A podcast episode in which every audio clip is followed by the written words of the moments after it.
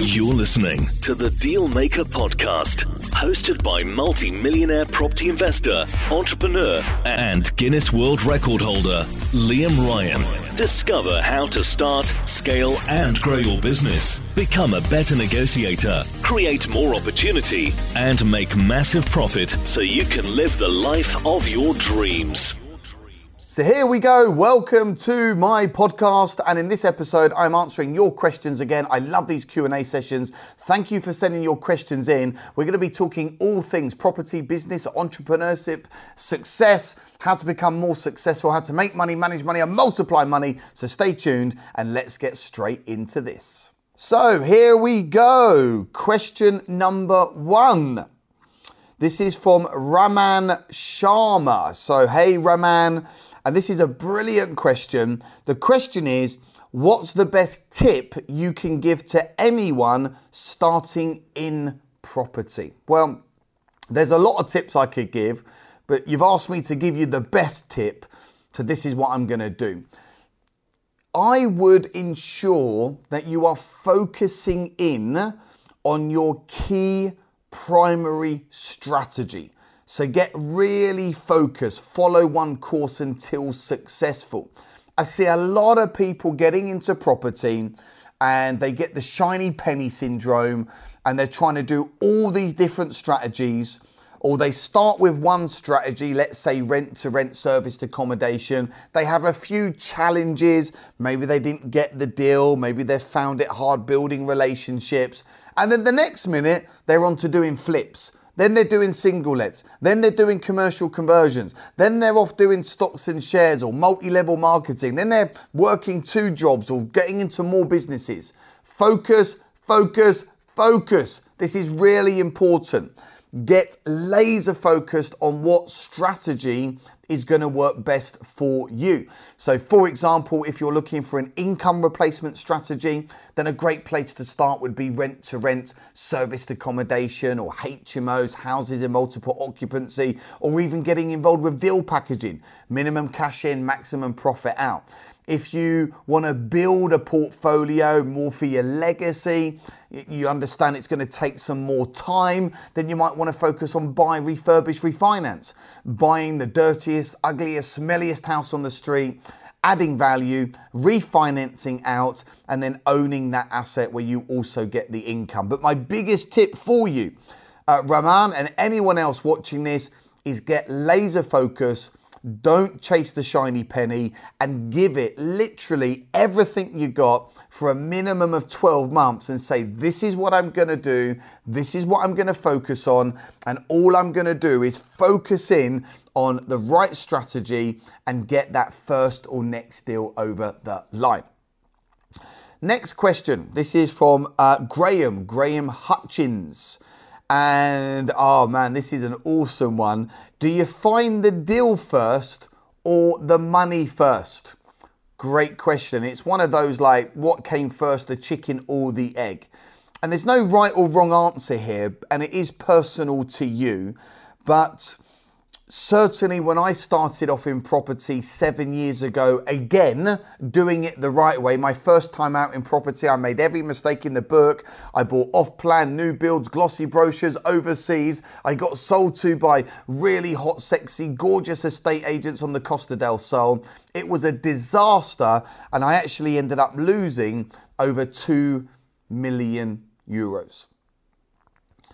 Think of a time that you maybe had some bad news. Think of a time that maybe you lost something. Maybe the last couple of years have been difficult for you. Maybe you've been feeling lost, overwhelmed, under, uh, overworked, undervalued. But here's the thing you can build a multi million pound property portfolio using none of your own money. There are literally thousands and thousands of deals up and down the UK that are available for you to access. So, this is my thinking. If you are doing something like rent to rent serviced accommodation or HMOs, you will need probably three to five thousand pounds to get that deal over the line. And a high cash flowing asset will typically make, let's just say, £15,000 per year.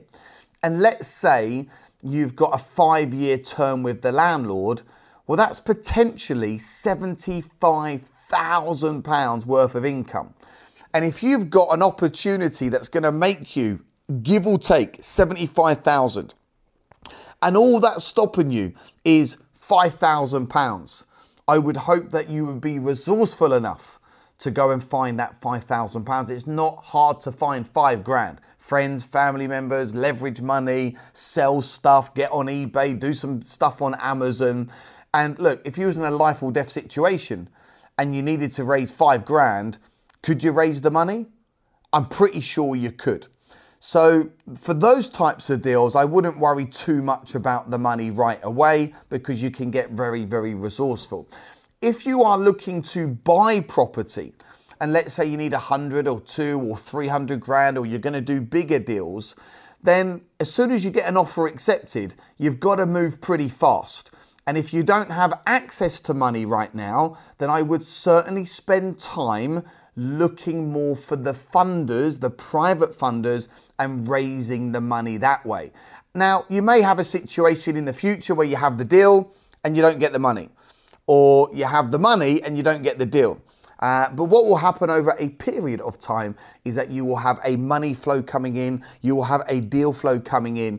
And um, I now know, even for my bigger deals, um, I can raise money pretty quickly. They call me the money man in property. I've personally raised over nine million pounds in joint venture funding. My first ever investor was Dave from Bazan, who just lent me five thousand uh, pounds. Next investor, two hundred and fifty thousand. Fast forward to today, over nine million pounds. There is not a shortage of money in the world, and actually, I find finding the money is far easier than finding the deal. I leave that up to my business partner, the one and only Mr. Munoz. Okay, let's get into the next question. This is from Nikki Plummer. So, hi Nikki, thanks for sending your question in. Thanks for being one of my fans, followers, uh, someone that is watching and consuming my stuff. So, this is a great question. It's a bit of a personal question, but that's okay. No question is a silly question. And the question is what impact has being successful had on your life? Well, yeah, that's a really great question there, Nikki. And, you know, I've had a lot of ups and downs. I uh, wasn't born into success. I wasn't born successful. I lived on rough council estate. My mum went through and divorced my dad, and then she had a really bad second marriage. And I always felt from a young age that I would do anything to protect my mum and protect my brother. Uh, and I made a promise at a very young age that no matter what, I was going to be super successful. And I just associated having money with being happy. Now, that's not always the case. I've had money in the past and I've been very unhappy. But I used to obsess over material items, fast cars, Rolex watches, private jets, yachts, uh, men in uh, nice Armani or YSL suits. And I just made a decision subconsciously that I was going to be successful. Now, being successful can also have its drawbacks in terms of the grind to get there. And you have to make sacrifices, definitely 100%. You hear a lot of this stuff around get rich quick schemes. Uh, they don't exist. Hey, you might win the lottery, you might get lucky on cryptos, but real success comes with consistent hard work over a long period of time. But where I am now, I'm now 41. I feel like I'm bloody 21. I've got a lot of energy. I've got great balance in my life. I get to work with amazing people. I've got a brilliant team. And it really has enabled me to have a, a positive knock on effect uh, with my wife, with my four amazing children so I can inspire and motivate them. And, you know, when you become successful, what's your version of success? Is it more time? Is it more money? Is it a mixture of the both? And when I got back into property seven years ago, and I just lost my business, it was a very, very painful period of my life. I, the actual official liquidation figure was minus £392,000. And I did find myself crying myself to sleep for a few nights. I felt like I'd let Holly down. I felt like I'd let my kids down. It was horrific. But through that, I gained the most amount of growth. I I uh, met who now is my business partner, Jay Munoz. I got out my own way. I decided to focus back in on assets again. I got around success, successful people. I invested in my own training and mentoring. I've now co founded the UK's premier property business and wealth training company. So, one of the biggest impacts of being successful is living life on your own terms, doing the things that you want to do, deciding when you get up, deciding when you go to bed, following your passion. I think that's really important. You know, to be successful, you've got to make sure you're following your passion. But I've also now been able to go and inspire and motivate hundreds of thousands of people up and down the UK to go and live a better life so they can do the things that they want to do. Uh, thanks for asking me that question. But yeah, being successful has had a massive impact on my life. It's come with its challenges. There's been ups and downs, but I wouldn't have it any other way. Right, moving on. I'm loving these questions. We've got a question from Andrew James. So, hi, Andrew. Uh, great to have you on the show and giving you a special shout out. Um, he says, How do you find the time to have so many successful businesses? Mm, yeah, good question there, Andrew, because one of the biggest blocks that people have is time or they think it is time. But here's the thing we all have the same 24 hours in a day as, say, Richard Branson or Alan Sugar or Elon Musk or all of these big uh, names. It's what you do in those 24 hours that will either uh, keep you where you are or move you to success. So, what's really important, Andrew, and anyone else tuning in, is making sure that you are focusing in on high income generating tasks. What can you do on a daily basis that's going to bring in the most amount of money in the shortest space of time? Where are you most useful within your business? There are many, many things, let me tell you now, that I'm freaking useless at. I hate organization. I hate admin. I hate the numbers. I'm great at starting things, not always the best at ending things. So, um, you know, it is important to play uh, to your strengths, that's for sure. And also manage your diary correctly, focusing on high income generating tasks, and also build a team you know, I, I now co-own the UK's premier property business and wealth training company. We run hundreds of different types of events. We have seven different verticals. Uh, we've got four property training courses. We've got a sales course. We have a business and marketing course. We have a speaker course. That wouldn't be possible. That wouldn't be possible unless I had an amazing team behind me and also locked in and focused in on amazing business partners and joint venture partners. Uh, people say like I'm super busy all the time, and, and I do get obsessed with this stuff, don't get me wrong, but I make sure that there is balance.